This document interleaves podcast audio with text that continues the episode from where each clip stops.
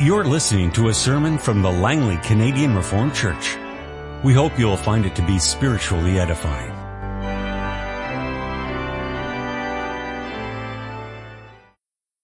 The scripture reading this morning is first from book of Jeremiah, chapter 2, and from verses 1 to 13, and then we read from the Gospel of John, chapter 4, the first 15 verses, and lastly, we'll read from the book of Revelation, and only one verse is verse 17 from chapter 22. But first, let's read together Jeremiah chapter 2, the first 13 verses. The word of the Lord came to me. Go and proclaim in the hearing of Jerusalem. I remember the devotions of your youth, how as a bride you loved me and followed me through the desert, through a land not sown. Israel was holy to the Lord, the first fruits of his harvest. All who devoured her were held guilty and disaster overtook them, declares the Lord. Hear the word of the Lord, O house of Jacob, O you clans of the house of Israel. This is what the Lord says. What fault did your fathers find in me that they strayed so far from me? They followed worthless idols and became worthless themselves. They did not ask, where is the Lord who brought us up out of Egypt and led us through the barren wilderness, through the land of desert and rifts, a land of drought and darkness, a land where no one travels and no one lives. I brought you into the fertile land to eat its fruit and rich produce. But you came and defiled my land and made my inheritance detestable. The priests did not ask, where is the Lord? Those who deal with the law did not know me. The leaders rebelled against me. The prophets prophesied by Baal following worthless idols. Therefore I bring charges against you again, declares the Lord. And I will bring charges against your children's children. Cross over to the coasts of Kittim and look, send to Kedar and observe closely, see if there has ever been anything like this. Has a nation ever changed its gods? Yet they are not gods at all. But my people have exchanged their glory for worthless idols. Be appalled at this, O heavens, and shudder with great horror, declares the Lord. My people have committed two sins. They have forsaken me, the spring of living water, and have dug their own cisterns, broken cisterns that cannot hold water. Now with me turn to Gospel John chapter 4 and the first 15 verses. Now he had gone through Samaria, so he came to a town in Samaria called Sychar, near the plot of ground Jacob had given to his sons Joseph. Jacob's well was there. And Jesus, tired as he was from journey, sat down by the well. It was about the sixth hour. When a Samaritan woman came to draw water, Jesus said to her, will you give me a drink? His disciples had gone into the town to buy food. The Samaritan woman said to him, you are a Jew and I am a Samaritan woman. How can you ask me for a drink? For Jews do not associate with Samaritans. Jesus answered her, if you knew the gift of God and who it is that asks you for a drink, you would have asked him and he would have given you living water. Sir, the woman said, you have nothing to draw with and the well is deep. Where can you get this living water? Are you greater than our father Jacob who gave us the well and drank from it himself, as did also his sons and his flocks and herds. Jesus answered, Everyone who drinks this water will be thirsty again. But whoever drinks the water I give him will never thirst. Indeed, the water I give him will become in him a spring of water welling up to eternal life. The woman said to him, Sir, give me this water so that I won't get thirsty and have to keep coming here to draw water. Now we turn to uh, book of Revelation, chapter 22, and we read one verse. That's verse 17. The Spirit and the bride say, come. And let him who hears say, come. Whoever is thirsty, let him come. And whoever wishes, let him take the free gift of the water of life. The text for this morning's sermon is from book of Jeremiah chapter 2 verse 13. Let's read this one verse together. My people have committed two sins. They have forsaken me, the spring of living water, and have dug their own cisterns, broken cisterns that cannot hold water. Congregation of our Lord Jesus Christ. Many of us love to buy generic products. We all go to the pharmacy and we will ask for the generic version of a medicine the doctor has prescribed. Or we will go to the grocery store and purchase the store version of whatever subst- whatever substitutes Kellogg's or Kraft's or Coca-Cola on the shelves. And we do not feel bad because there are times when accepting substitutes seems to make sense. Sometimes there are almost no differences between the name brand and a substitute. But of course, this is not always true. In terms of our material, material food and medicine, a substitute, an alternative choice sometimes is okay, though not always as good as the original one. However, however, in our spiritual life, we cannot use any substitutes. Because the only food and drink for us is God and His Word. God is the only spring of living water. There is no alternative that can satisfy our thirsty and hungry soul lured by Satan and the world and the world's philosophy and ideas, Israelites had gotten into a habit of accepting substitutes for God. That was the serious problem which the nation of Judah was facing at the time of prophet Jeremiah.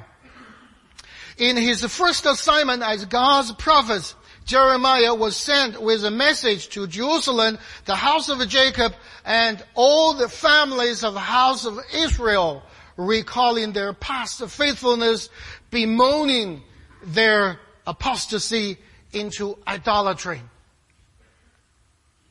In our text, God accuses people of committing two evils.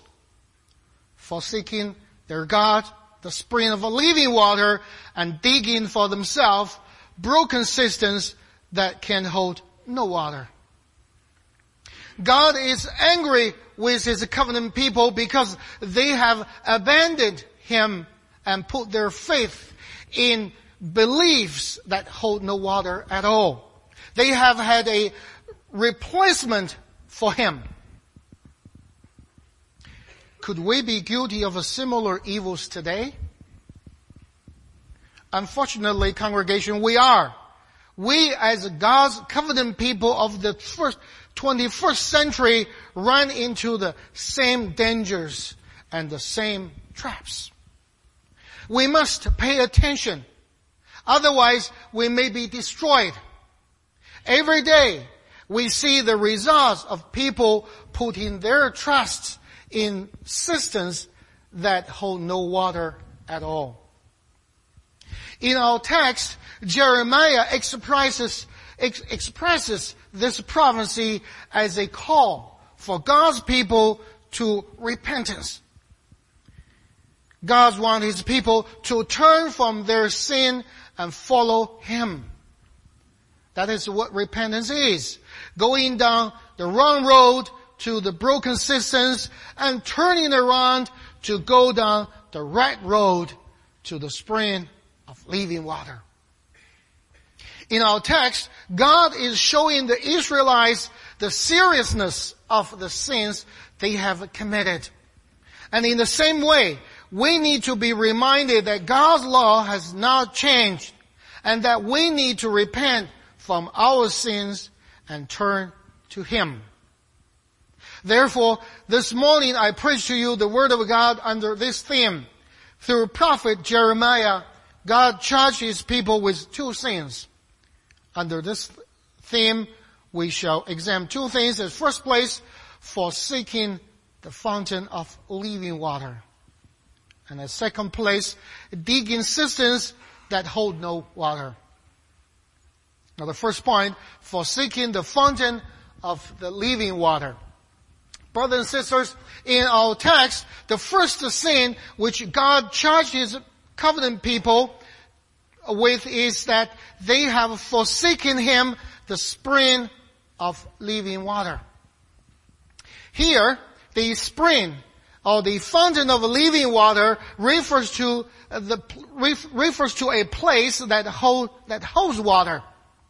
This wasn't your ordinary fountain. This fountain produced special water. It was living water. It was fresh water. It was free water. It Was most satisfying water. Best of all, there was an unlimited supply of it.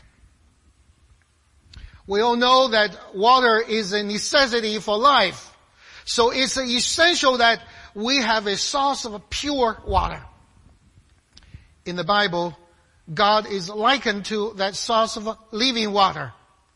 He has revealed himself to us as the best source of life and the satisfaction and the greatest source to quench our thirst. God is Israel's fountain of living waters. It was the covenant God who delivered Israel from Egypt, Egyptian bondage, who led her through the wilderness, who brought her into the land flowing with milk and honey. But now, but now the Israelites forgot their God, beginning with their own priests and rulers. They did not care to know God. The priest who handles the law did not know God nor His will.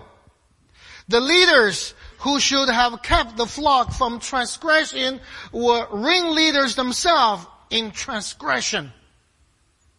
The false prophets prophesied by Baal to, to confront the Lord's prophets from one generation to the next. The Israelites were evil in the eye of the Lord. Unlike the other nations that were true to their gods, Israelites, Israel had changed their God into that which did not profit. You may ask, why would Israel do that? Why did they want to dig their own cisterns and drink their own water? How could they forget and forsake their covenant God? How did it lead to this? Well, congregation, it's not that they didn't want God. They just didn't want this God. They did not want His rules, His regulations, and His expectations in their lives.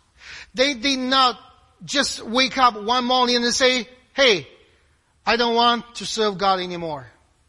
Oh no. These were still very religious people. The problem was not that Israel had stopped being religious. They had simply, they have simply gotten into a habit of creating God in their own image. They wanted gods. They want, they just wanted gods that would allow them to dig their own cisterns. Gods who would mold into what they want themselves to be. At times, accepting substitutes for God is not a matter of opening rejecting God. Sometimes it's simply a matter of compromising our faith so that the God we, we claim we love does not actually resemble the God revealed in the Bible. Brothers and sisters, the God of Old Testament is also the same God of ours today. The Israelites in the Old Testament time as well as all believers today in the New Testament time all draw living water from the same spring, the same God. But of course, in the New Testament time, God has revealed himself as the spring of living water fully in his Son, Jesus Christ. Many of us are very familiar with the story behind Jesus' words in the Gospel, John chapter 4, uh, as recorded in the first 15 verses. Jesus was passing through the city of uh, Samaria and he stopped to get a drink of water at Jacob's well. As he was stopped, there he saw a Samaritan woman coming towards the well and then he asked her to draw some water for him. The woman was astonished and she questioned how Jesus, uh, being a Jew, would dare to associate with a Samaritan woman since the Jews had no dealings with Samaritans. Then Jesus replied, if you knew the gift of God and who it is and who it is who says to you, give me a drink, you would have to ask him and he would have given you a living water. What Jesus was telling the woman and what he is saying to those of us today is that if we ask Jesus to save us from our sins and give us eternal life, then he will grant our request. Each of us is living with a spiritual thirst that can be satisfied by the eternal spring of life in Jesus Christ that will never run dry. Jesus used this opportunity at Jacob's well to provide, to provide an objective lesson or a visual aid in order to reinforce how he longs to grant each, each of us eternal life. If we give our hearts over to Jesus Christ, then our new life in Him will be eternal life. It will be constantly flowing and will never dry up. In other words, it keeps, it keeps on going like a well that never runs dry.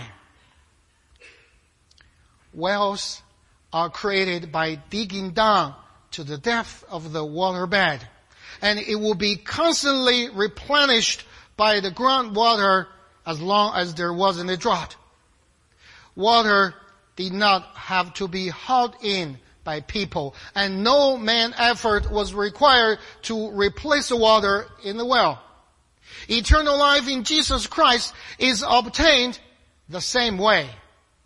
It is given freely and we don't have to work for it.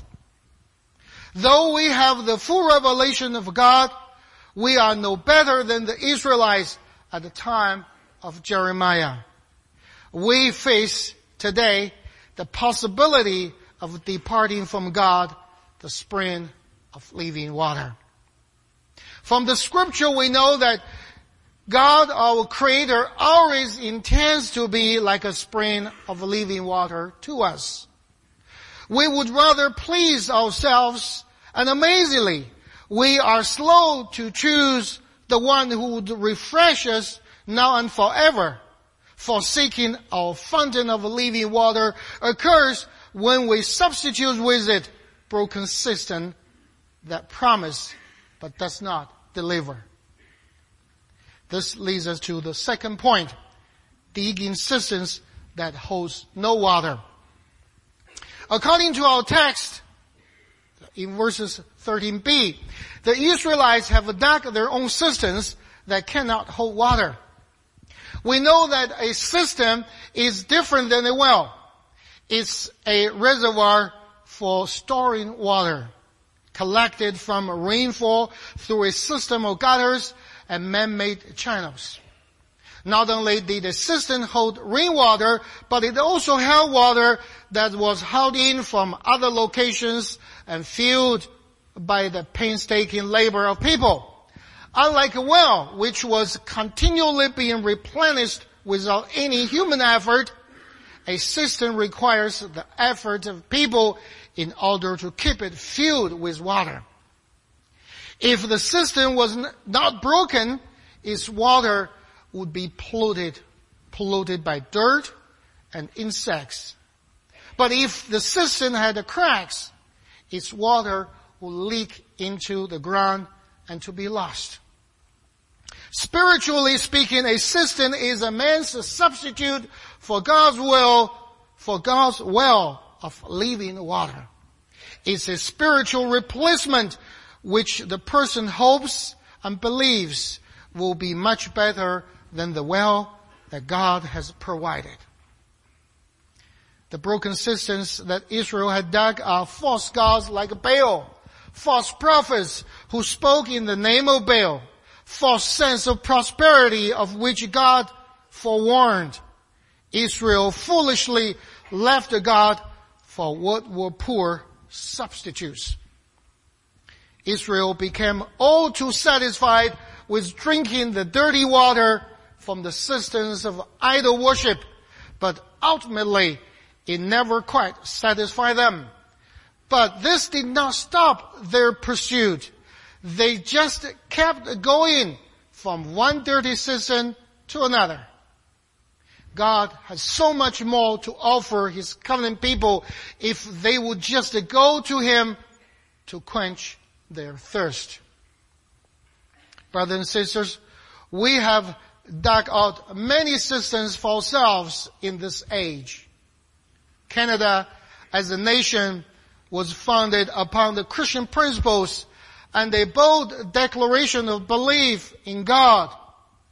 However, however, Canada has with its ever accelerating deliberateness abandoned the spring of living water to dig out the cisterns of evolution, finance, philosophy, multicultural religions, self-gratification, individualism, and more and more. As a people, as a citizen of Canada, we dig out our own cistern, broken cisterns in our homes, in our business, and in our private lives. We are now drinking from the living, living spring. Look at the home shopping channel. See what people are buying. Glance at the magazine covers near the checkout station Notice the main focuses of commercials and the stock market reports on CNN. Listen to the politicians who earmark the things that they refer to with confidence and a twisted thought of love to solve our nation's illnesses. And you will get a glimpse of the cisterns that our country has dug for itself. One person and one family at a time. Look at people's life. They look for intimacy in pornography. They seek thrills vicariously. They try to escape reality instead of drinking living water. They try to escape from problems. They live in fear. But they seem to be more afraid of God than they are of living an empty life. Whether they are poor or they are rich, they are broken cisterns. Or as the Bible describes them in Jude chapter 1 from verse 2 to 13. They are clouds without rain, blown along by the wind, autumn trees without fruit and uprooted, twice dead. They are wild waves of the sea, foaming up their shame. Wandering stars, for whom blackest darkness has been reserved forever. The obvious problem with digging our own cisterns is that they do not work. Our cisterns do not, do not do what we want them to do because of the incommunicable and unpeaceable want. These cisterns we dug in no way are able to satisfy our thirst. They are broken cisterns that cannot hold water we forsake the living God and trust that the substitutes will satisfy us. But, but those substitutes are broken. They leak. They can never satisfy our thirst. What about us? What about us, the covenant people? We can be guilty, the guiltiest of all. We have the truth. We who believe has the indwelling Holy Spirit of God. We have His warning and His promises at our fingertips in the scriptures that we profess to hold as holy and unchangeable. But when, when we are cast into trial, when difficult circumstances come our way, do we run to the spring of living water? We can be guilty of pursuing false gods today, such as doing immoral, impure, and greedy things that are a form of idolatry. We can be guilty of heeding false prophets, teachers who leads us into sectarianism and syncretism, whose teaching is contrary to Jesus' prayer and the unity of the Spirit.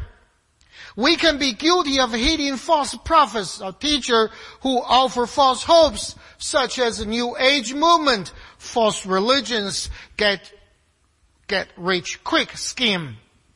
We can be guilty of false sense of prosperity, believe, believing we are spiritually secure when we are in grave danger of falling. We can be guilty of believing God for a poor substitute of true religion.